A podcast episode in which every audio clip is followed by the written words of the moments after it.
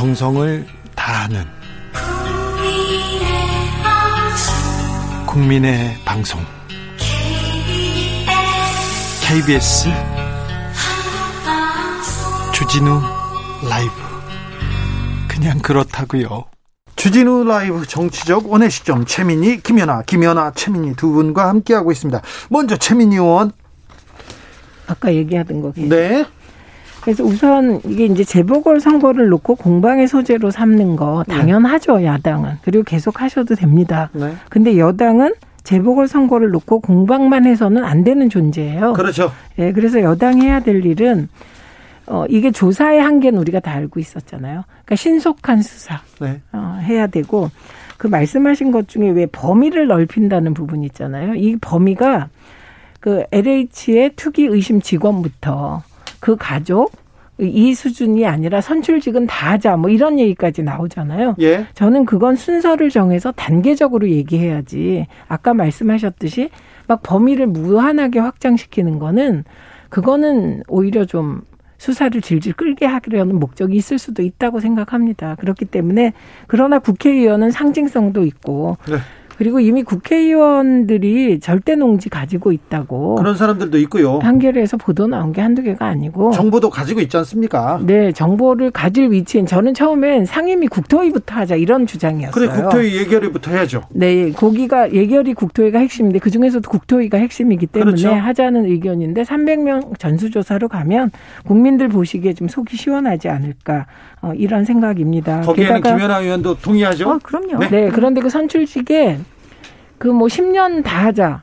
좋습니다. 근데 우선 현역부터 하고 그 다음에 가야지 한꺼번에 통으로 다 하자는 안 하자는 것과 같다고 생각해요. 근데 그래서 저는 그 조사 참 방, 잘하셨습니다. 어, 조사 방법의 네. 문제인데요. 음. 사람을 갖고 조사하지 말고 지금 신도시 예정 지역의 토지의 소유자들을 갖고 역추적을 하자는 거죠. 먼저 네, 네 효과적으로 그러면은 거기 네. 토지 소유 사항에는 음. 옛날 의원들도 있다 보니까 이게 지금 사람으로 하게 되면 뭐 그럼 10년 전 사람을 하느냐, 5년 전 사람을 음. 하느냐 그러는데 저는 그래서 토지를 중심으로 해가지고 조사를 좀 조사와 수사를 좀 펼쳐나가자는 게 제 주장입니다. 그 네. 국수본에서 듣고 있지 않을까요? 김연아 의원님의 저 제안 토지 그 주변 토지 소유자들 중심으로 좁혀가는 건 저는 사실은 그건 이미 수사기관에서는 해야 되는 일인데 그렇죠. 김연아 의원님이 강조하시니 그 좀 듣고 계시면 하시면 좋겠습니다. 즉시. 아니, 그러니까 저는 당연히 그렇게 갈 줄 알았는데 지난번에 이제 정세균 총리가 1차 조사하실 때 보니까 뭐 이제 사실은 조사 단계에서 한계도 있었지만 음, 음. 사람들 직원들 중심으로 이제 막 이렇게 조사를 했고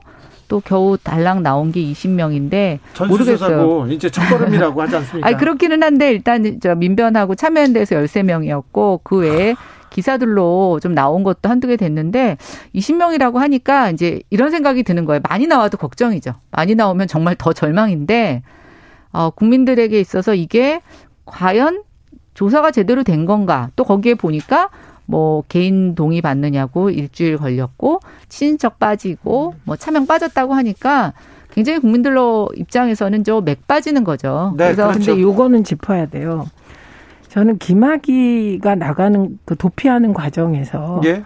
일부 김학이를 막 김학이 도피를 막는 과정에서 절차상의 문제가 있었다고 지금 뭐 난리가 나지 않았습니까? 네, 중앙 예, 중앙지검장을 막 그게 네. 절차의 문제인데 그 부분에 대해서 어머 성범죄자가 뇌물 받은 자가 도피하는데 야 이것도 절차를 따져주네. 우리나라 되게 절차를 지키는 나라 됐네. 원래 그래야 됐는데 네. 그런데 이번에도 동의서 안 받고 그냥 하면 그게 다 불법이래요. 그러니까 그러니까 저는 그 정세균 국무총리께서 이걸 늦추고 싶겠습니까? 여당 출신이신데 빨리 하려고 해도 꼭 거쳐야 되는 절차가 있었지 않았을까 합니다. 안 그러면 또 나중에 개인 동의서 안 받고 들여다봤다 그래갖고 검찰이 또 정세균 총리 소환하면 어떡합니까? 제가 그래서 개인 동의를 피하는 방법이 토지 등기부 등본을 먼저 띄워가지고 하자는 음. 거죠. 아니, 그렇게 그러니까 하면 생각보다 그 빨랐다는 건데. 그 다음에 이제 조사의 한계는 인정을 합니다. 근데 음. 조사를 그럼 건너뛰고 수사로 넘어간다? 그것도 못할 일이고. 그러니까 민병과 참여연대에서 제기한 문제, 그 문제되는 사람들 그분들 거 들여다봐야 되잖아요. 개인 정보를. 그래서 저는 동의 과정을 생략한다는 것도 한계가 있지. 그래서 저는 이게 수사를 빨리 들어가라. 이거는 받아들여집니다. 근데 조사 결과가 왜 그 모양이냐? 그건 조사의 한계가 아닌가 합니다. 수쌍님께서 이런 의견 주셨어요. 정부에서 못하겠으면 그 권한 저한테 넘기세요. 투기조사 어려운 게 아니라 의지가 없는 겁니다. 이렇게 하면서 정부를 음. 좀 질타하는 의견이 있습니다. 좀 많습니다. 자, 자, 시흥에서 여의도로 좀 오시죠. 여의도로. 안철수 국민의당 서울시장 후보 기세가 조금 사그러들고요. 오세훈 국민의힘 후보의 어, 기세가 아주 가파르게 상승세에 있습니다. 지금 어, 국민의힘이 고무돼 있습니다. 네. 뭐 감사합니다. 예전에는 저희가 여당 지지율이 빠질 때 그 반사 이익을 받지 못했어요. 예. 심지어는 예. 조국 사태 때도 그렇지 못했는 그렇게 받지를 못했었는데 최근에는 보면 여당 지지율이 빠질 때 그 반사 이익이 고스란히 국민의힘으로 오는 것 같습니다. 그렇습니다. 그래서 이제서야 좀 국민들에게 신뢰를 회복하는 단계에 이른 게 아닌가 생각이 들어서 뭐 글쎄 고무적이라고 표현해야 될까요? 아니면 이제서부터 정말 좀 새로 시작한다라는 마음. 그리고 원래 좀 계속 못하다가 누가 잘해 칭찬 잘한다고 칭찬해주면 좀 힘이 나지 않습니까? 네. 그래서 이제 약간 그렇게 여태까지 계속 지다가 좀 힘을 얻는 단계 그런 단계라고 생각해 주시면 오세훈 되겠습니다. 후보가 이긴다고 보십니까? 이겨야 합니다. 이겨야 합니다. 네. 아, 저는 이길 거라고 생각합니다. 네. 네. 90% 얘기하는 당직자를 본 적이 있는데요. 몇 네. 퍼센트 생각하십니까? 아, 저는 99% 생각하고 있습니다. 최민희 의원님? 네, 오세훈 후보가 될 가능성이 높죠. 지금은. 높습니까? 왜냐, 네, 왜냐하면 이 분위기라는 게 경선이라는 게 이 추세를 반영하거든요. 그 네. 추세를 거스르지 않아요. 그러니까 오세훈 후보가 상승세이다가 갑자기 팍 떨어지는 며칠 사이에 그런 일이 일어나기 힘들고 저는 이게 김종인 위원장이 안잘알이라. 네. 예, 제가 정알못 뭐, 뭐 이런 얘기 있지 않습니까? 네, 안철수 후보를 너무 예? 안알못, 안알못이 아니거든요. 네. 근데 대, 제가 초기에 아, 김종인 위원장이 안철수 대표를 너무 잘 알아서 네. 결국은 그 국민의힘에 있는 다른 중진들이 뭐 안철수 후보 예찬론 하시는 분도 있잖아요. 몇 명 있었죠. 네, 그런 분들 쫓아가면 국민의힘은 실패한다. 근데 김종인 위원장이 안 대표 너무 잘 알기 때문에 결국은 안 대표가 좀 기세가 꺾일 거다 이런 생각을 처음부터 했고 그건 2012년에 단일화를 해본 민주당에서는 뭐 안철수 대표랑 국민의힘이 단일화 한다고 했을 때 네. 한번 당해보시라 좀 이런 분위기가 있었다고 네. 말씀드렸는데 처음부터 안철수 대표가 첫 단추 잘못 끼웠죠. 어떻게요? 처음부터 그 야권 단일 후보가 되고 싶으면 국민의힘에 입당하든지 뭐 흡수 통합을 하든지 뭐 이런 방식을 해야 되는 거였습니다. 네. 제가 보기에는. 예. 그런데 지금은 만약에 극적으로 안철수 후보가 서울시장 후보가 된다고 하더라도 그렇게 간단치 않을 겁니다. 되는 순간부터. 그래요. 네. 후보 등록일이 19일입니다. 19일까지 네. 단일화 결론을 알까요, 김연아 의원님? 일단 뭐 당 협상팀 끼리도 어, 이 부분에 대해서는 협상을 했고요. 네. 오늘 오세훈 후보가 계속 뭐 저희 당에 와서 공식적인 자리에서 이 멘트를 잊지 않으시더라고요. 뭐라고요? 그 약속은 지켜질 거다. 네. 예, 그래서 뭐 저는 19일에 어, 분명히 단일화 결론이 날 것으로 생각합니다. 최민 의원님 김종, 김종인 위원장님은 19일이든 20일이 돼도 단일화는 하겠다. 뭐 이런 음. 말씀을 하셨더라고요. 네. 그 19일, 20일이 중요할까? 이런 생각이 드네요. 지금은 중요할까? 단일화는 되고 네. 어, 지금으로선 초기의 기세를 보면 네. 안철수 후보가 굉장히 높았는데 네. 지금 최근 나온 거 보면 뭐 지지율이 거의 반토막 난 거의 반토막 가까이 네. 그런 것 지금 3자 대결에서 3위로 1위 네. 1위나 2위 2위는 굳건했었는데 3위로 네. 지금 밀리고 있습니다. 음, 음. 오히려 또 아, 오세훈 후보가 1위로 치고 나와요. 그러니까 그 추세가 되게 마지막에 반영될 가능성은 높다. 근데 이게 뭐1% 100%라고 말 못하시잖아요. 우리 최고님께서 네. 음, 그런 상황이죠. 4392님께서 안철수 후보도 대책이 있겠지요 얘기하는데 대책은 뭘까요? 변수는 없을까요? 글쎄요, 제가 안철수 대표의 마음을 들어가 보지 않고 저는 잘 모릅니다. 근데 김종인 네. 비대위원장이 아이고 네. 토론도 제대로 할 수 없는 사람이 무슨 음. 서울시장 후보가 되냐 이렇게 얘기하는데 네. 그거 너무한 거 아닌가요? 뭐 정치가 너무한 게 어디 있습니까? 아, 지금 협상 중에 그러면 아까 대통령께서 좀스럽고 민망하다는 발언도 정치에 너무한 게 없습니다. 네. 오늘 상당히 그 부분이 아프신가 봅니다. 아니 저는 네. 아픈 게 아니라 기분이 나쁩니다. 네. 그 부분에 국민의 대해서. 한 사람으로서. 네. 그래서 저 사실은 만약에 우리 대통령에서 김정인 위원장처럼 어떤 사람에게 저렇게 말했다면 네. 정말 난리가 났을 텐데 김정인 위원장님도 사실 되게 중요하거든요. 지금 야당 대표, 네. 제1야당 대표도 그런 말씀을 하시잖아요. 네. 그러니까 이건 제가 플러스 마이너스를 보면 국민의힘이 대통령께 너무했다. 그리고 대통령도 오죽하시면 그랬겠냐. 이거로 결론이 날 일이다. 네. 제가 뒤끝 있죠. 네, 네 뒤끝 있습니다. 자, 한마디, 한마디 하세요. 아니요, 저는 어쨌든 네. 뭐, 그래도 문재인 대통령이 출범할 때 문재인 정부에 대한 기대감이 있었는데, 네. 이번에 그 문구를 보면서, 아, 기대감을 조금, 기대 수준을 낮춰야 되겠다, 이런 생각을 했습니다. 이선호님께서 3파전 갑니다. 이렇게 얘기했는데, 3파전으로 갈 가능성이 있습니까? 어, 글쎄요. 저희가 바라지 않는 시나리오 중에 하나이고요. 네. 어, 이왕이면 지금 안, 대, 안 후보도 단일화를 본인이 굉장히 처음부터 주창을 했고 또 협의 후보자 간에 지금 합의를 했잖아요. 네. 근데 저는 만약에 어 단일화가 안 된다면 그것을 깨는 사람은 안철수 후보일 거라고 보여집니다. 지금의 네. 상황에서. 네. 예, 근데 그러면 저는 정말 정치적으로 타격이 있을 거라고 생각이 됩니다. 네. 조성빈 님께서 오세훈 후보 입장에선 단일화 필요 없을 듯해요. 단일화 하지 않아도 안철수 대표 그러면 지지율 흡수할 것 같습니다. 이 얘기죠?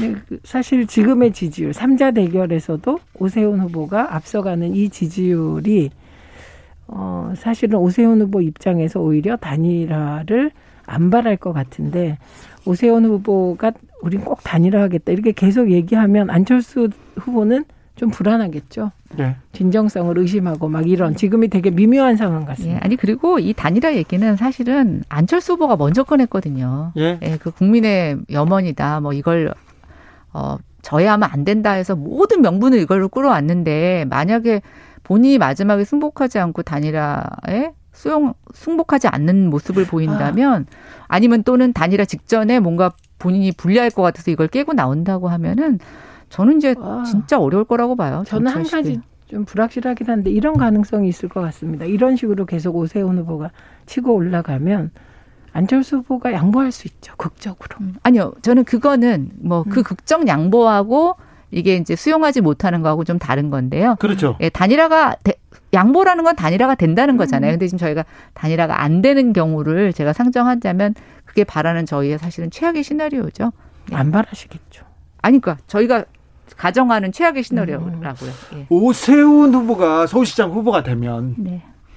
안철수 대표의 미래는 어떻게 된 겁니까? 그 이제 윤석열 총장 전 총장에게 뭐 계속 러브콜을 보내게 되지 않겠습니까? 근데 이 부분도 이미 김종인 위원장이 예견하시고 네. 그것도 둘이 얘기 안 됐는지 안 됐는지 모르겠다 이렇게 예, 초를 벌써 치셨습니다. 네. 아, 그 부분 얘기를 하셨죠? 뭐 모르겠습니다. 저는 뭐 정치 경력이 많지는 않지만 아, 제가 보는 관점에서 요번에 어, 후보가 되지 못하신다면 안철수 후보는 글쎄요 앞으로 정치 를 펴 나가시는 데 있어서 좀 저는 쉽지 않을 것 같다. 많은 그렇죠. 동력을 상실할 것 같다. 그런 생각이 듭니다. 상실해도 어려워도 대권 도전하시는 게 음. 이쪽의 법칙 아닐까요? 뭐 그거야 또 다른 판단이죠. 네. 1719님께서 안철수 후보는 도대체 몇 번을 양보해야 합니까? 이렇게 얘기하는데 양보라. 네. 6281님께서는 국민이 정하는 대로 단일화가 될 겁니다. 걱정하지 마세요. 걱정 노노 이렇게 음. 얘기했습니다. 단일화 막파집니다. 여권이든 야권이든 단일화하고 그리고 진검승부를 음, 펼쳐야 되는데 4월 7일까지 어떤 변수가 있, 있고 어떤 고비가 있는지 저희가 정치적 원의 시점에서 꼼꼼하게 잘 따져보겠습니다. 자, 오늘 말, 말씀 감사합니다. 마지막으로 하실 말씀 있습니까? 시민 여러분 꼭 투표장에 4월 7일 날 나가서 어머, 투표 행사해 주시면 좋겠습니다. 그거 지금 하신 까먹어요. 우선 어, 저는 LH 사태가 네. LH 해체하고 그리고 이게 주택공사랑 토, 토지공사가 합쳤는데 네. 두 공사가 조금 다 문제 제기를 많이 받는데 합치니까 비리가 이미 예고된 게 아닌가. 네. 비리 공룡이 돼 버렸어요. 예, 그래서 정부 여당은 이거 뭐 재보궐의 일, 일일비 뭐 이런 거 할 일이 아니라 부동산 적폐 청산을 위한 근본적인 대책을 신속히 마련해야 한다고 생각합니다. 그렇게는 만들어야죠, 김연아 의원님. 네, 그럼요. 저는 해체 수순 밟는 게 맞다고 음. 생각이 되고요. 해체보다 더 급한 건 뭐냐면 지금 삼기 신도시 잠시 멈추셔야 됩니다. LH를 해체 수순으로 개혁한다고 하면서 3기 신도시를 차질 없이 추진한다고 한다는 것은 저는 국민한테 거짓말을 하는 거라고 생각해요. 그래서 하지 말라는 게 아니라 그걸 제대로 된 주체가 할 수 있도록 저는 이제 플레이어를 바꿔야 된다라고 하면 잠시 멈춤이 맞다고 생각합니다. 잠시 멈추면 또 다른 국민적 요구를 외면하게 되는 거죠. 네. 그러니까 지금 야당은 무슨 얘기를 해도 자유로운데 여당은 투기 적폐도 해소해야 되고 네. 그리고 집값 안정을 위한 공급 물량도 계속 차질 없이 진행해야 되니까 네. 이 부분에 대해서는 누구보다 정세균 총리 정말 머리 하얗게 시실 것 같습니다. 네. 아, 맡겨 볼까요? 아, 허동님께서 이거 서울만 방송되는 거 아닌데, 어, 지방 사람 서럽네 얘기합니다. 부산 선거도 저희가 계속 얘기하고요. 전국적인 소식 계속 전하겠습니다. 이 부동산 문제는 전국적인 얘기입니다. 자, 오늘 말씀 감사했습니다. 정치적 원의 시점 김연아, 최민희 두 분 감사합니다. 네, 고맙습니다. 감사합니다. 정치 피로, 사건 사고로 인한 피로, 고달픈 일상에서 오는 피로. 오늘 시사하셨습니까? 경험해 보세요. 들은 날과 안 들은 날의 차이. 여러분의 피로를 날려줄 저녁 한 끼 시사. 추진우 라이브.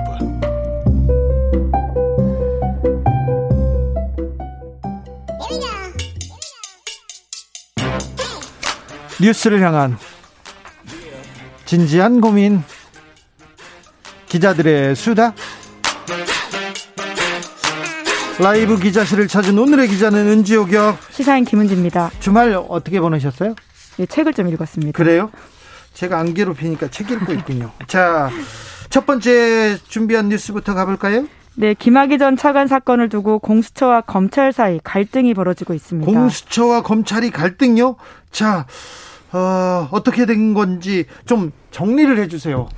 네, 복잡해요. 김학의 전 차관은 아직도 지금 문제가 이렇게 꼬여 있습니까? 네, 그러니까 이 사건에서 피의자가 현직 검사다 이 부분에서 출발을 해야 되는 건데요. 네. 그런데 우리가 보통 이 사건에서 검사 처벌한다라고 하면 과거에 두 차례나 수사하고도 봐줬던 김학의 수사 잘 못하고 봐줬던 그 검사들 처벌해야 되는 거 아닙니까? 이런 얘기가 나오죠. 네, 그렇죠. 사실은 그 수사를 하는 것처럼 보이잖아요. 네. 그런데 그렇지가 않습니다. 당시 사건을 불기소 처리한 그러니까 봐준 검사들은 이미 공소시효가 지나서 처벌할 수 없게 되었습니다. 다 끝났대요. 다 끝났대요. 네, 이제 그런데 김학의 전 차관이 2019년에 몰래 출국하려고 했던 그 사건 기억하실 텐데요. 네.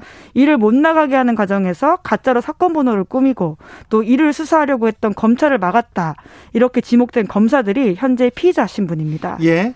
그 두 사람이 이성윤 서울중앙지검장 그리고 이모 검사인데요. 네. 그런데 올해부터 또 공수처가 꾸려져서 고위공직자에 대한 수사는 공수처가 가져가게 되어 있거든요. 그렇죠. 고위공직자에 대한 수사는 공수처가 하게 돼 있어요.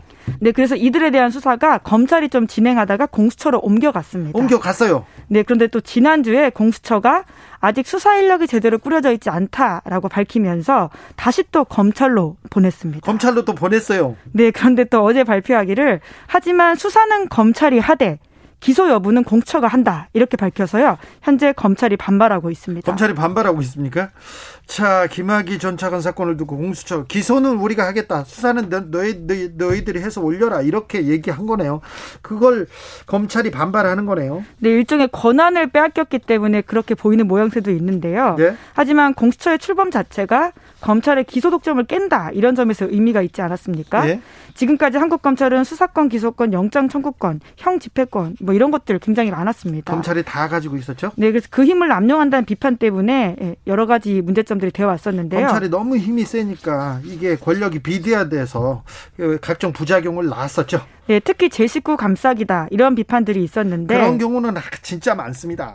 네, 그렇죠. 김학의 사건이 대표적이라고 할 수 있습니다. 네, 대표적이죠. 네, 경찰이 하는 수사를 영장도 제대로 내주지 않는 방식으로 망쳐버리고 기소하지 않거나 네. 혹은 가로채버리는 경우도 있었는데요. 가로쳐가지고 무, 무, 묻어버려요. 이런 경우가 많습니다. 네, 뭐 기소를 하긴 하지만 굉장히 약한 혐의로 해주기도 하고 예. 했는데 대표적인 사건이 2012년에 김광준 검사 사건이 있었습니다. 자, 김광준 검사 사건 요거 중요합니다. 좀 들어볼까요? 네, 다단계 사기왕 조이팔 기억하십니까? 네. 이 사람의 측근으로부터 현직 검사가 10억 원대 뇌물을 받았습니다. 검사가 10억 원 받아요. 네, 이제 그래서 이 사건이 불거져서 경찰이 수사를 한참 하고 있었는데 네. 갑자기 검찰이 이 사건을 빼앗아 갑니다. 사실 경찰이 검찰 관련된 검찰 수사관 수사만 해도 검사들이 화내면서 야 뭐해? 그러면서 가져와 가져와 그러면서 검사들이 수사하겠다고 하고 봐준 경우가 좀 있었어요. 네, 그렇죠. 검찰이 그냥 가져가서 그 수사를 제대로 진행만 했다면 문제가 되지 않겠지만 결과적으로는 봐주는 방식으로 빠져나가는 것들이 굉장히 많았거든요. 네. 그렇기 때문에 고양이 방그 고양이한테 행선 맡겼다 이렇게밖에 볼 수 없는 상황이어서 이 김광준 검사 사건도 그랬죠. 네, 그러니까 부패 척결이라고 검찰이 굉장히 목소리 높였지만 제 식구 앞에서는 목소리가 작아지거나 없어졌기 때문에 공수처가 출범한 거죠. 거죠. 봐줬다가 다시 또 공분이 어, 커지니까 그때서야 다시 수사했지 않습니까? 네, 이제 그러다 보니까 이번 공수처 사건에서도 김학의 사건이 1호가 되는 게 아니냐 이런 기대가 좀 있었는데요. 네. 하지만 이 김학의 사건을 두고 공수처에서는 이렇게 밝혔습니다. 네. 사건이 진행 중인데 지금은 수사 인력이 없기 때문에 3, 4주 정도 수사하는 데만 시간이 걸린다. 네. 수사 공백이 생길 수밖에 없기 때문에 수사는 검찰이 하던 대로 해라. 하지만 수사 내용을 다시 공수처로 보내면 기소 여부는 공수처가 정하겠다. 이렇게 밝힌 거죠. 자, 3917님이 공수처하고 검찰하고 탁구 치냐? 자꾸 니네가 해라, 니네가 해라. 이렇게 돌립니다. 검찰의 입장은 어때요?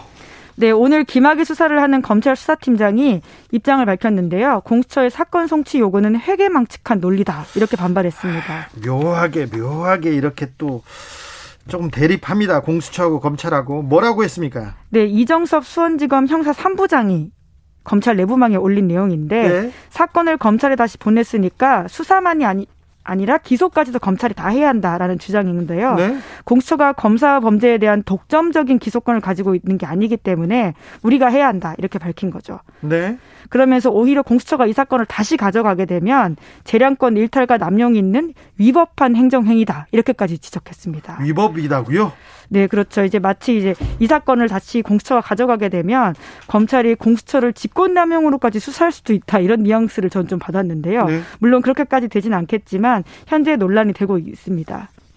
음, 공수처와 검찰의 갈등 앞으로 조금 자주 볼 수도 있을 것 같다는 생각이 듭니다. 네, 그 저도 전문가들과 좀 전화 통화를 오늘 했었는데 이, 입법이 그 부분까지 상세하게 되어 있지 않다 보니까 앞으로도 계속 좀 갈등이 있을 수도 있다 걱정하는 사람들이 있더라고요. 네, 그래도 또 가봐야죠. 가보자고요. 자, 다음 뉴스 만나볼까요? 네, 문재인 대통령 사저가 이명박 전 대통령 사저의 2.5배다라는 보도가 나왔습니다. 저는 제목만 보고 조선일보 기사라는 걸 좀 의심했습니다. 네, 맞습니다. 조선일보 보도인데요. 부제는 이렇습니다.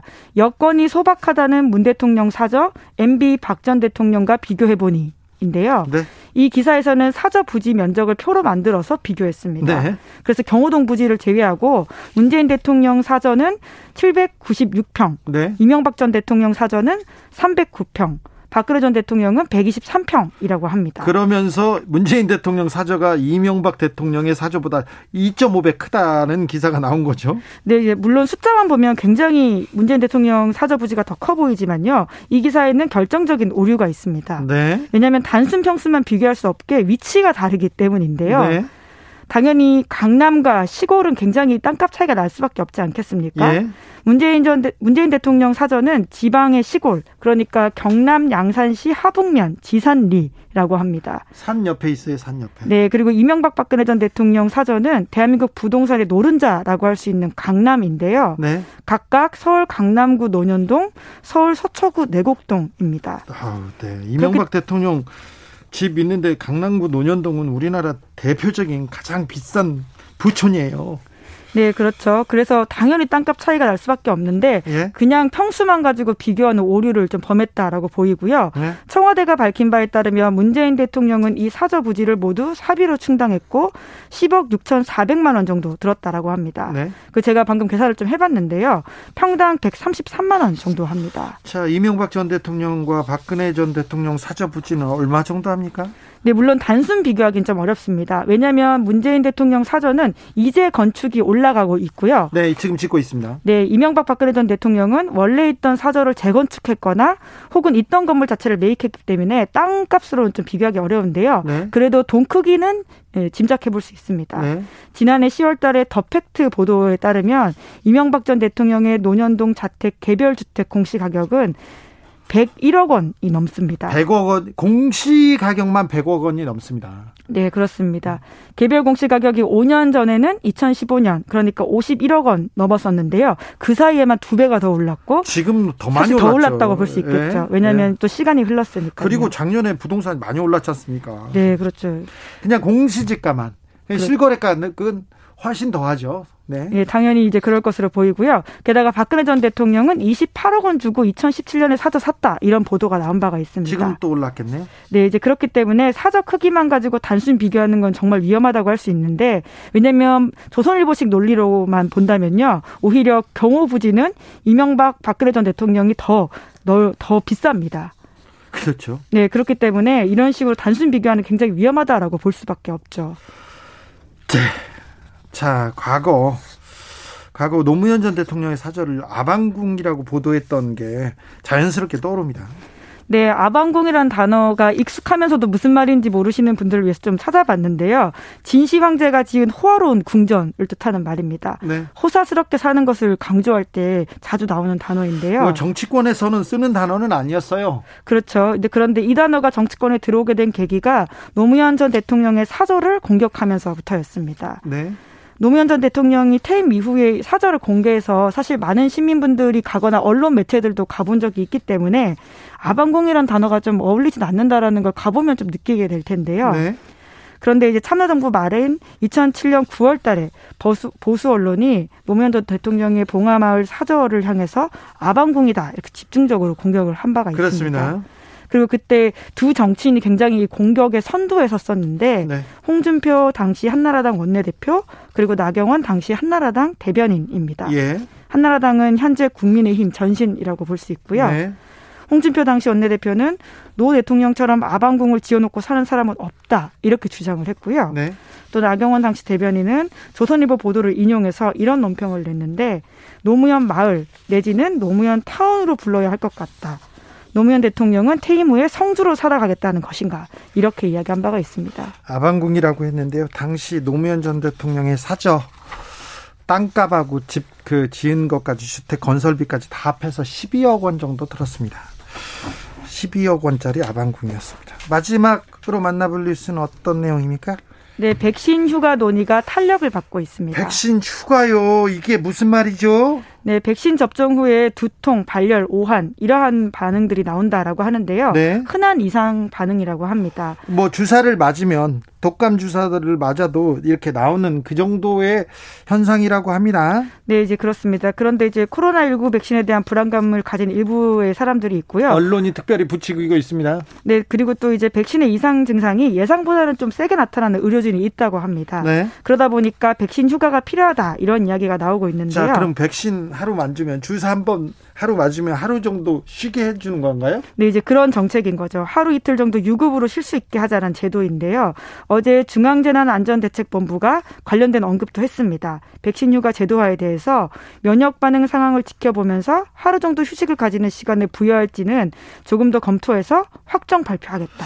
이렇게 일, 이야기했습니다. 일단 주사 맞기 싫은 사람들도 휴가 준다고 하면 아유 그럼 나도 백신 맞아야지. 그래서 어, 백신 접종률은 높아지겠네요. 네, 그렇죠. 그런 효과를 노리면서 지금 제도를 이야기하고 있는 건데요. 항체 형성을 위한 면역 반응이 자연스러운 과정이다. 이런 것들도 시민에게 알릴 수 있고 접종 뒤에 쉴 수 있게 한다라고 하면 기피 현상이 좀 줄어들 거라는 기대가 나오고 있습니다. 뭐, 뭐, 효과를 위해서 굉장히 고려해 볼 만한 내용인 것 같습니다. 네, 또 응급 체계 부담을 분산한다는 점에서도 그러한데요. 예? 보통 백신 접종 후에 뭔가 몸에 이상이 느껴지면 사람들도 불안하니까 응급실에 달려갈 수 있잖아요. 예? 근데 다음 달부터는 더 대상이 훨씬 늘어납니다. 다음부터 이제 본격적으로 맞거든요. 다음 그렇죠. 다음 달부터. 이제 그럴 때 사람들이 갑자기 막 응급실에 달려가게 되면 그 부하가 걸릴 수 있기 때문에요. 그런 효과를 좀 반감하기 위해서라도 휴가가 필요하다 이런 이야기들이 전문가들 사이에 나오고 있습니다. 그런데 이런 거는 법을 만들어야 되는 거 아닌가요? 네, 이제 그래서 법 개정이 필요하다 이런 지적도 나오고 있는데요. 현행 감염병 예방법에 보면 국가가 감염병으로 입원 또는 격리하는 상황에서는 노동자에 대해서 유급 휴가비 줄 수 있다 이렇게 한다고 하는데요. 여기에 감염병 백신 접종 시를 추가하면 유급 휴가를 지원할 수 있다고 합니다. 자, 백신 접종은 자기가 코로나를 안 걸리기 위해서 안전하기 위해서 그런 목적도 있습니다. 하지만 공동체를 위해서 나 주변 사람들과 같이 공동으로 면역 체계를 만들자 이런 공동체를 위한 목적 이런 목적이 있어요. 네, 그렇죠. 이제 혼자 그러니까 물론 자기 자신을 위하기도 하지만 집단 면역이 형성돼야지 우리 모두가 함께 안전할 수 있기 때문인 건데요. 그러니까 백신을 맞는 게 굉장히 공동체를 위해서도 중요한 겁니다. 우리나라는 11월까지 집단 면역을 만들겠다고 지금 대비하고 있습니다. 네, 이제 그래서 백신 휴가가 생기게 되면 접종부터 휴식까지 코로나19 백신과 관련해서는 국가가 책임진다 이런 메시지를 줄 수 있기 때문에 의미 있다 이렇게 보이는데요. 다만 근로기준법 적용 대상에서 배제된 사람들에 대해서도 대책 마련이 필요하다 이런 이야기도 있고요. 아니 그렇죠. 저 비정규직 노동자들 특고 그리고 플랫폼 노동자들 네, 그런 예. 사람들은 또 여기서도 또 빠져나갈 거거든요. 네, 게다가 자영업자들도 있고요. 예. 네, 그런 대책도 필요하다고 보고요. 또 이번 기회에 아플 경우엔 쉬어야 된다. 그것이 권리다라고 좀 인식할 수 있게 해야 된다라는 이야기도 많아지고 있습니다. 아프면 쉬어라. 이게 코로나 코로나가 발생하고 첫 번째 첫 번째 방역 당국에서 어, 준 지침이에요. 근데 이게 제일 어려워요. 그렇죠. 그런데 또 저도 이번에 이거 보고 좀 놀랐었는데요. OECD 36개 국가 중에서 상병수당이 없는 국가가 한국과 미국밖에 없다고 합니다. 상병수당이 뭐예요? 그러니까 아플 때 쉬고 그것을 이제 돈으로 보상해주는. 그러니까 유급휴가 같은 거죠. 아 예. 아프면 다른 나라에서는 지금 그 아파서 쉴게요 그러면은 유급으로 예. 돈을 준다고요? 아 그. 그러니까 유급으로 이제 쉬는 권리를 보장해 주는 거죠. 돈을 아. 그냥 주기보다는. 아, 예. 네. 유급 휴가를 제공한다고요? 예, 그렇습니다. 게다가 미국도 주봉, 주정부법이나 조례 같은 걸로도 이러한 유급 휴가를 백신 접종 후의 부작용 같은 경우에는 유급 휴가 준다고 하거든요. 네. 그러니까 한국이 좀 그런 부분에서 미비하기 때문에 지금까지 K 방역 잘해 왔는데 이런 것도 좀 더 보완할 수 있지 않나 싶습니다. 아, 여기까지 가는 데는 좀 시간이 걸릴 것 같아요. 그렇죠? 뭐 상상하면 또 갈 수 있지 않을까 싶기도 하고요. 네, OECD 36개국 중에 우리나 우리하고 미국만 상병 수당이 없다. 아, 이거 놀라운 얘기겠네요. 알겠습니다. 지금까지 기자들의 수다 시사인 김은지 기자와 함께했습니다. 감사합니다. 네, 감사합니다. 교통정보센터 다녀올게요. 정현정 씨.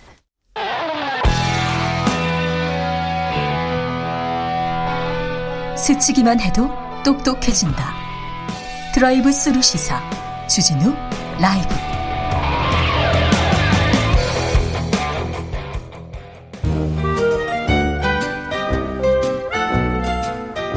민생이 먼저다. 함께 잘 먹고 잘 사는 법 찾아보겠습니다. 민생과 통하였느냐? 생생 민생. 통. 안진아 선아 민생생각. 안진걸 민생경제연구소장 어서 오세요 네, 안녕하십니까. 네.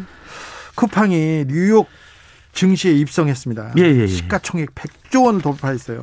그런데 우리가 맨날 쿠팡, 쿠팡에 그러니까. 우리 노동자들, 예. 우리 노동자들 생명 좀 과로사 문제 좀 해결해 달라고 계속 얘기했잖아요. 예, 제가 요즘 쿠팡 전문가로 다니는데요. 그렇죠. 쿠팡 전문가 안진걸 그 선생 모셨습니다. 너무 요즘 또 어두운 뉴스가 많으니까 네. 또 우리 지난주에 우리 그 라이브에서 네. 격렬한 논쟁이 화제가 되고 있잖아요. 전현 직원님들의. 네. 그런 소리는 하지 마세요. 아니 그러니까 제 말은 뭐냐면 너무 우리 서로 흥분하지 말자. 네. 세상을 조금 더 평화롭게 안진걸 긍정적인 것도 그렇죠. 많다. 안진걸 소장만 흥분하지 않으면 세상이 조금 조. 조용해질 저는 아주 나쁜 거에만 흥분하는데 네. 제가 보니까 좋은 뉴스도 많은 게 음. 이번에 코로나 19에도 불구하고 우리나라 GDP가 세계 10위가 됐고요. 네. 캐나다까지 제쳤다는 거예요. 네. 그럼 9위가 된다는 거예요. 네. 물론 서민 중산층의 삶이 여전히 팍팍하지만 대한민국이 이 와중에도 선방하고 있다는 우리 그게 우리 국민들의 의미거든요. 대한민국은 뭐, 전진하고 있습니다. 예. 꼭 정부가 잘했다 이런 이야기가 아니라 우리 국민들 모두가 고생하고 협력하고 연대하고 존중하면서 네. 이 길을 벗어났다는 것이고요. 독일의 아주 유명한 주간지 디차이트에서 코로나 관련해서 여섯 개 대응 중에 대한민국이 OECD 중에서 네개나 1위를 했다고 나왔습니다. 네. 코로나19 사망자와 실업자와 지난해 국가 채무 증가율과 경제 성장률의 타격 정도 4개에서 1등을 했다는 거예요. 예. 그러니까 이런 부분들은 우리가 듣고 무슨 갑자기 애국심을 고취하자 이런 취지가 아니라 다른 나라에서도 이렇게 평가하는 거 세계적인 지표에 나온 거는 긍정적으로 생각하면서 네. 현재 그럼에도 불구하고 코로나19 때문에 어려운 중소상공인 자영업자 그다음에 실업자 사기 약자들을 돕는 그들을 옹호하는 정책을 세우자는 것이고 그래서 저희가 쿠팡 문제도 관심을 가지게 된 겁니다. 네. 자, 쿠팡 이슈도 이렇게 이야기할게요. 한국에서 사업을 하는 기업이 세상에 뉴욕 증시에 상장이 돼가지고 시가총액이 100조 가까이를 기록했어요. 네. 그래서 그 김범석 창업주가 한강의 기적에 동참했다라는 평가까지 한 겁니다. 자, 여기까지는 기쁜 뉴스잖아요. 네. 우리는 항상 좋은 건 또 좋은 것대로 평가해주고 응원해줘야 되니까. 그런데 제가 이렇게 맨날 피켓 가는, 갖고 다니는 것처럼 고강도 심야 배송 택배 노동자에겐 그래놓고는 최저임금 정도만 주는 쿠팡을 규탄한다. 제가 지난주 월요일에 쿠팡 본사를 갔다 왔었잖아요. 예. 그다음에 과로사 반복되는 쿠팡 제발 그, 근절 대책을 내놔라. 네. 자, 쿠팡의 선방에 우리 박수 보냅니다.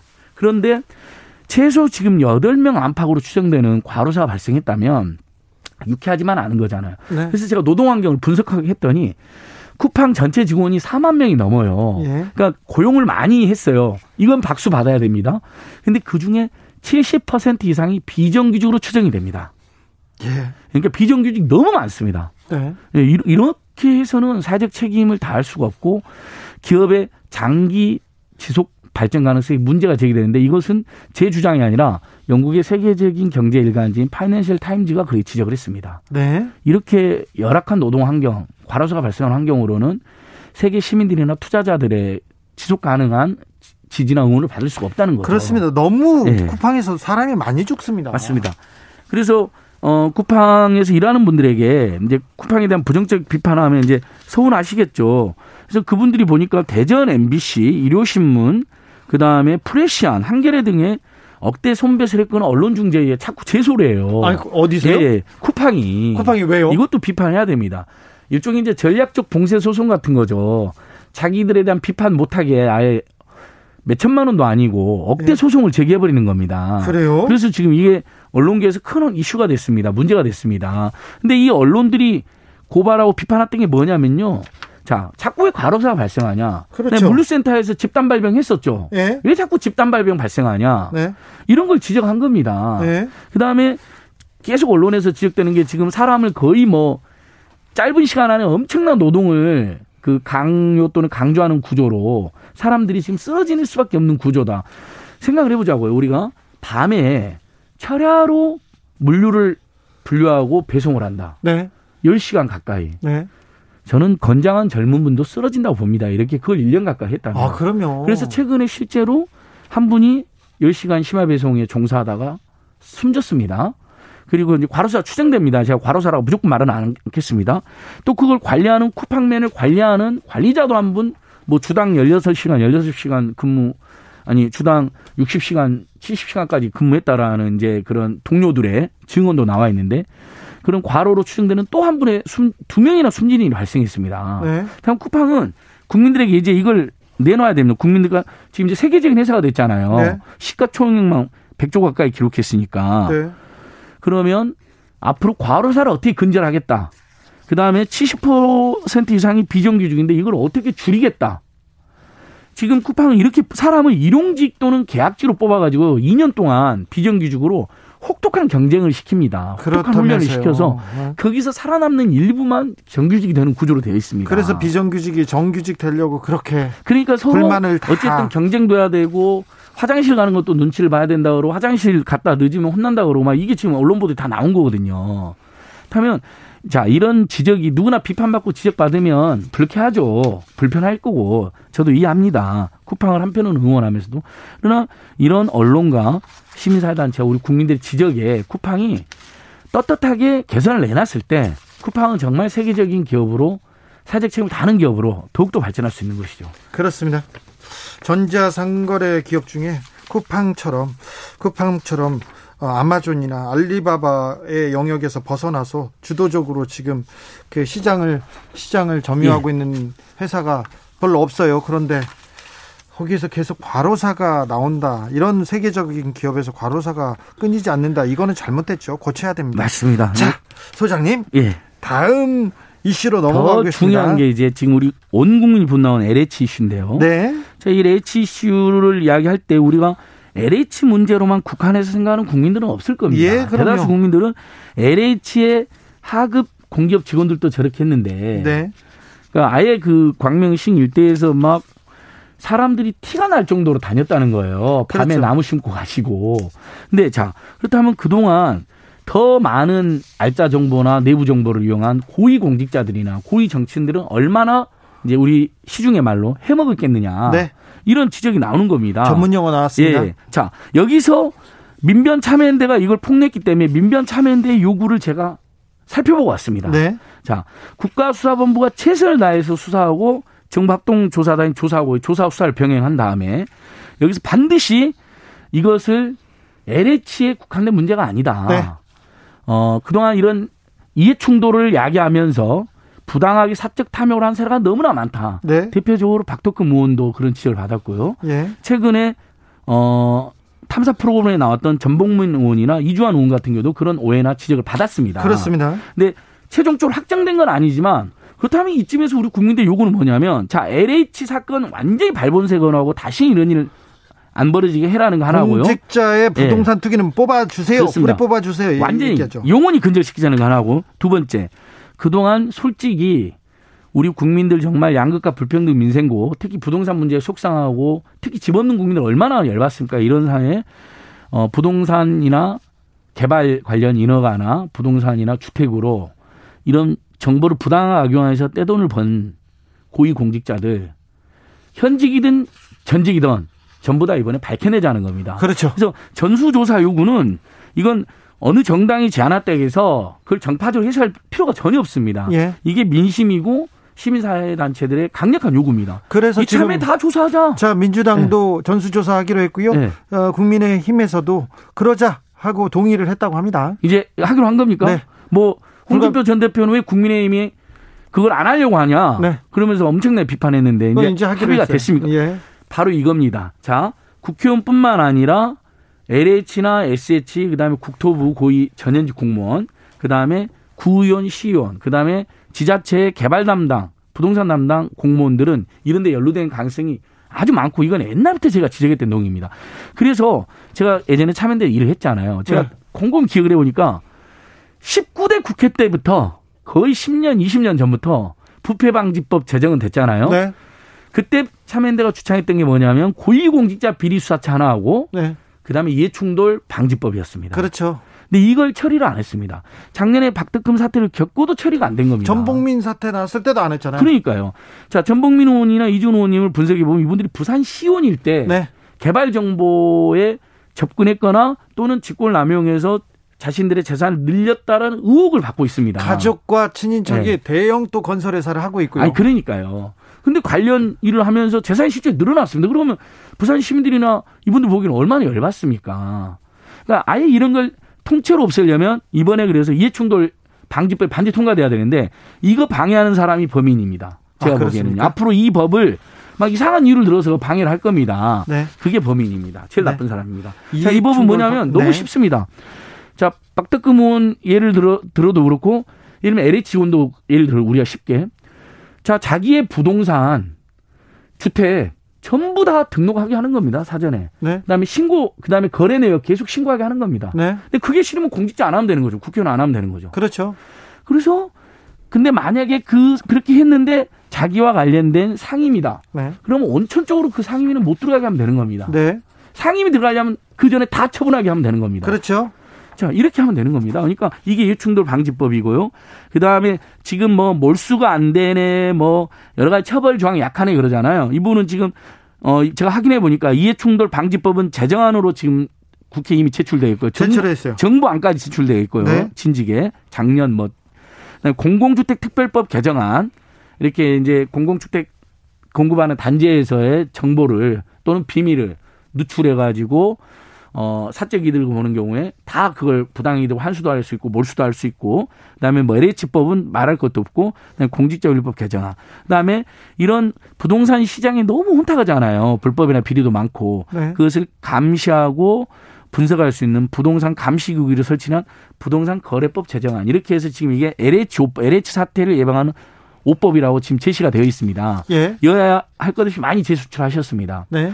이거야말로 저는 지금 LH 사태를 가지고 막 공방을 벌이는 것보다 이거 그 시간에 이 법을 빨리 통과시키는 게 국민들을 위한 길이다. 네. 저는 이 법만 통과되면요 앞으로 대한민국에서 최소한 뭐 일반 시민들의 투자인지 투기인지 아슬아슬한 그런 부분들까지는 어렵다 하더라도 제어가 공직자나 공기업 직원들의 부동산 투기는 완벽하게 근절됩니다. 국회의원들도요. 예. 아니 그러니까 국회. 국회의원은 말할 것도 없고. 네. 공직자들이 공직자들이 공적인 정보를 가지고 사적인 이익을 계속 추구하고 그러면 안 되죠. 예. 아니 그러니까 정 그렇게 사적인 탐욕을 추구하고 싶으면 공직을 안 하시면 되잖아요. 네. 제일 나쁜 게 권력과 명예와 부를 동시에 추구하는 욕심인데 그것도 불법 부당한 방법으로 추구한다는 겁니다. 네. 합법적인 방법도 아니고. 네. 그럼 우리 국민들 용납이 안 돼. 지금 그래서 분노가 폭발한 겁니다. 네. 언뜻 보기에는 그게 어쨌든 문재인 정부에서 LH 사장 출신의 국토부 장관이 있는 상황이기 때문에 정부 여당에 대한 비판으로 쏟아지지만 좀 더 근본적인 민심으로 돌아가면요. 그동안 전현직 모두 고위공직자들, 고위 정치인들, 공기업 직원들이 이런 짓거리, 이런 짓거리를 다 해왔구나. 네. 세상이 많이 투명해졌다고 하는데 아직도 이런 일이 발생했구나. 그렇죠. 아직 멀었구나. 이게 네. 민심, 분노의 민심이거든요. 예. 하면 다 부당 이득 환수하고 이번에. 네. 그 다음에 다시는 못하게 하고. 그래서 네. 진짜 이런 짓 하면 폐가 망신하게 만들어버려야 됩니다. 알겠습니다. 2번이 네. 부동산 투기, 공직자의 부동산 투기를 근절하는 네. 기회이기도 그러니까 한다. 불행 중 다행이고 전화위복이 된다. 우리 국민들 모두가 분노해가지고요. 예. 지금 방금 제가 말씀드린 다섯 개 법. 이거 방해하는 사람이 범인이다. 알겠습니다. 이렇게 정리를 하면 될 것 같아요. 자, 이해 충돌 방지법이 어떻게 제정되는지 우리가 눈 부릅뜨고 예. 지켜보자고요. 안진걸 소장이 눈 부릅뜨고 막 예, 제가 하도 화가갖고 지금 눈물이 잠깐 찔끔 나왔어요. 그랬어요? 이, 이 법들을 화나가지고 수십 년 전부터 요구했었거든요. 네, 알겠어요. 또 네, 예. 알겠어. 네. 그래서 지금 마지막으로 로젠 택배에서 또 지금 한 분의 노동자가 3월 13일 날 쓰러져서 과로사로 추정되는 쓰러져서 의식 불명 상태입니다. 네. 그래서 제가 로젠 택배 본사 앞에 내일 2시 항의 방문 가거든요. 네. 제가 또 직접 참여합니다. 알겠습니다. 갔다 와서 다음 주에 또 상황 보고 드리고요. 어쨌든 이 공직자 공기업을 이용한 부동산 투기만큼 뿌리 뽑는 거 우리 주진 라이브와 제가 함께 철저하게 대응하겠습니다. 알겠습니다. 7849님께서 야간 근무, 새벽 근무 많이 하면요. 흰머리 빨리 납니다. 이렇게 했습니다. 그렇게요. 네. 건강도 많이 해치고요. 네, 체라 노동은 발암 물질로 규정되어 있습니다. 실제로. 네, 각별히 건강도 좀 챙겨 주십시오. 쿠팡 말입니다. 네. 생생민생 통 안진걸 소장 함께 했습니다. 감사합니다. 고맙습니다. 오늘도 수고하고 지친 자들이여 여기로 오라. 이곳은 주기자의 시사 맛집 주토피아. 주진우 라이브.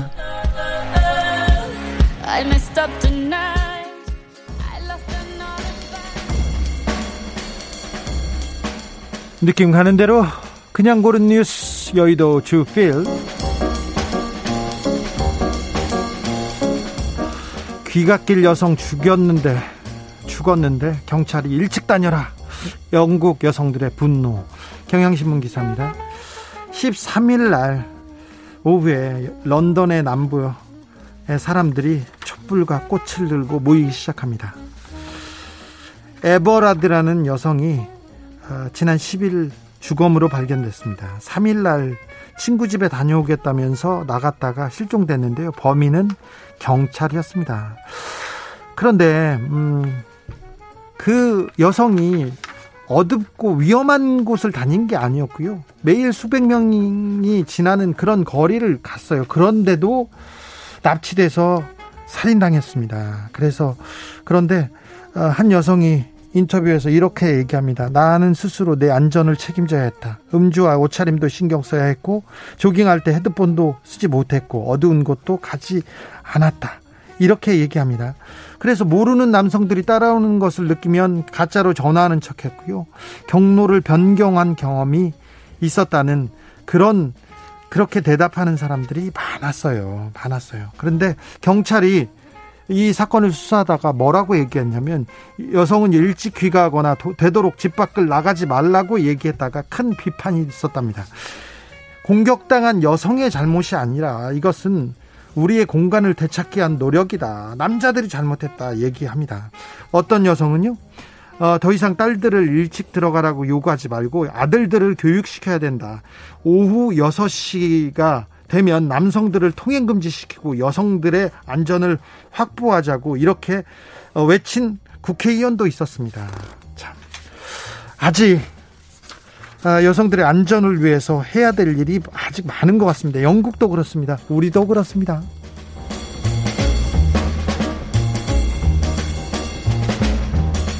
미얀마를 돕고 싶어요. 오체 투지부터 모금까지 KBS 기사인데요. 미얀마 군부가 쿠데타를 반대하는 시위대를 계속해서 무력으로 진압하고 있습니다. 사상자는 계속 늘고 있고요. 국내에서 미얀마를 돕자 이런 모금 운동이나 1인 시위 계속해서 다양한 방법으로 어, 미얀마를 돕기 위한 움직임이 확산되고 있습니다. 스님 4명이 도로 위에서 큰절을 하면서 조금씩 나아갑니다. 오체 투지를 하고 있어요. 미얀마의 희생을 멈추게 해달라는 오체 투지 행렬이 계속됐습니다.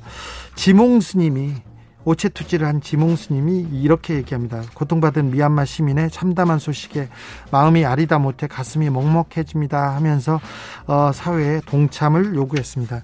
음, 정범래 씨는 대사관, 미얀마 대사관 앞에서 한 달 넘게 1인 시위를 하고 있습니다. 남일 같지 않다고 해서 그렇습니다.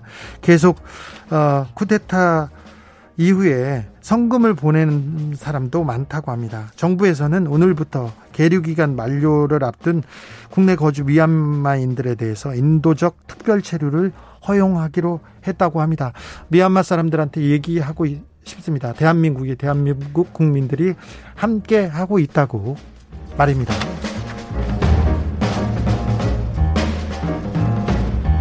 백신 맞으러 와 첼로 집어든 동네 아저씨 알고 보니까 요요마 연합뉴스 기사입니다. 미국에서요. 미국의 한 실내 체육관인데 백신 접종을 하는 실내 체육관인데 갑자기 어수선하던 실내에 갑자기 첼로 선율이 울려 퍼지기 시작합니다. 바흐의 무반족 무반주 첼로 모음곡 1번 슈베르트의 아베 마리아 등 아주 익숙한 곡조가 흘러나옵니다. 아, 어수선하던 실내는 일순간 조용해지고 모두가 연주에 집중합니다. 그 연주자는 세계적인 첼리스트 요요마였습니다. 2차 접종을 하러 이 체육관에 오면서 물어봤다고 그래요. 제가 첼로를 챙겨가도 됩니까? 연주를 해도 됩니까? 그랬는데 가져오라고 해서 자 주사를 맞으러 와서 첼로 연주를 했던 겁니다. 아, 그 현장 책임자는 약간의 음악만으로도 건물 전체가 얼마나 평화로웠는지 아주 이상한 기분이었어요. 이렇게 감동을 전했습니다. 다른 한 분은 우리를 하나로 만들었어요. 정말 치유가 되는 기분이었어요. 이렇게 얘기합니다. 자, 이렇게 답답한 시대에 음악이 주는 선물. 이것이야말로 예술의 힘 아닌가 이런 생각합니다. 마음을 다독이고 위로하는 그런 요요마의 마음. 진짜 예술가라면 이렇게 지치고 아픈 아, 이웃 옆에 서 있어야 되는 거 아닌가 이런 생각에 아, 가슴 뭉클했습니다. 요요마 그리고 피아니스트 캐서린 스토시 연주한 아베 마리아 들으면서 주진우 라이브 여기서 인사드리겠습니다. 저는 내일 오후 5시 5분에 돌아옵니다. 지금까지 주진우였습니다.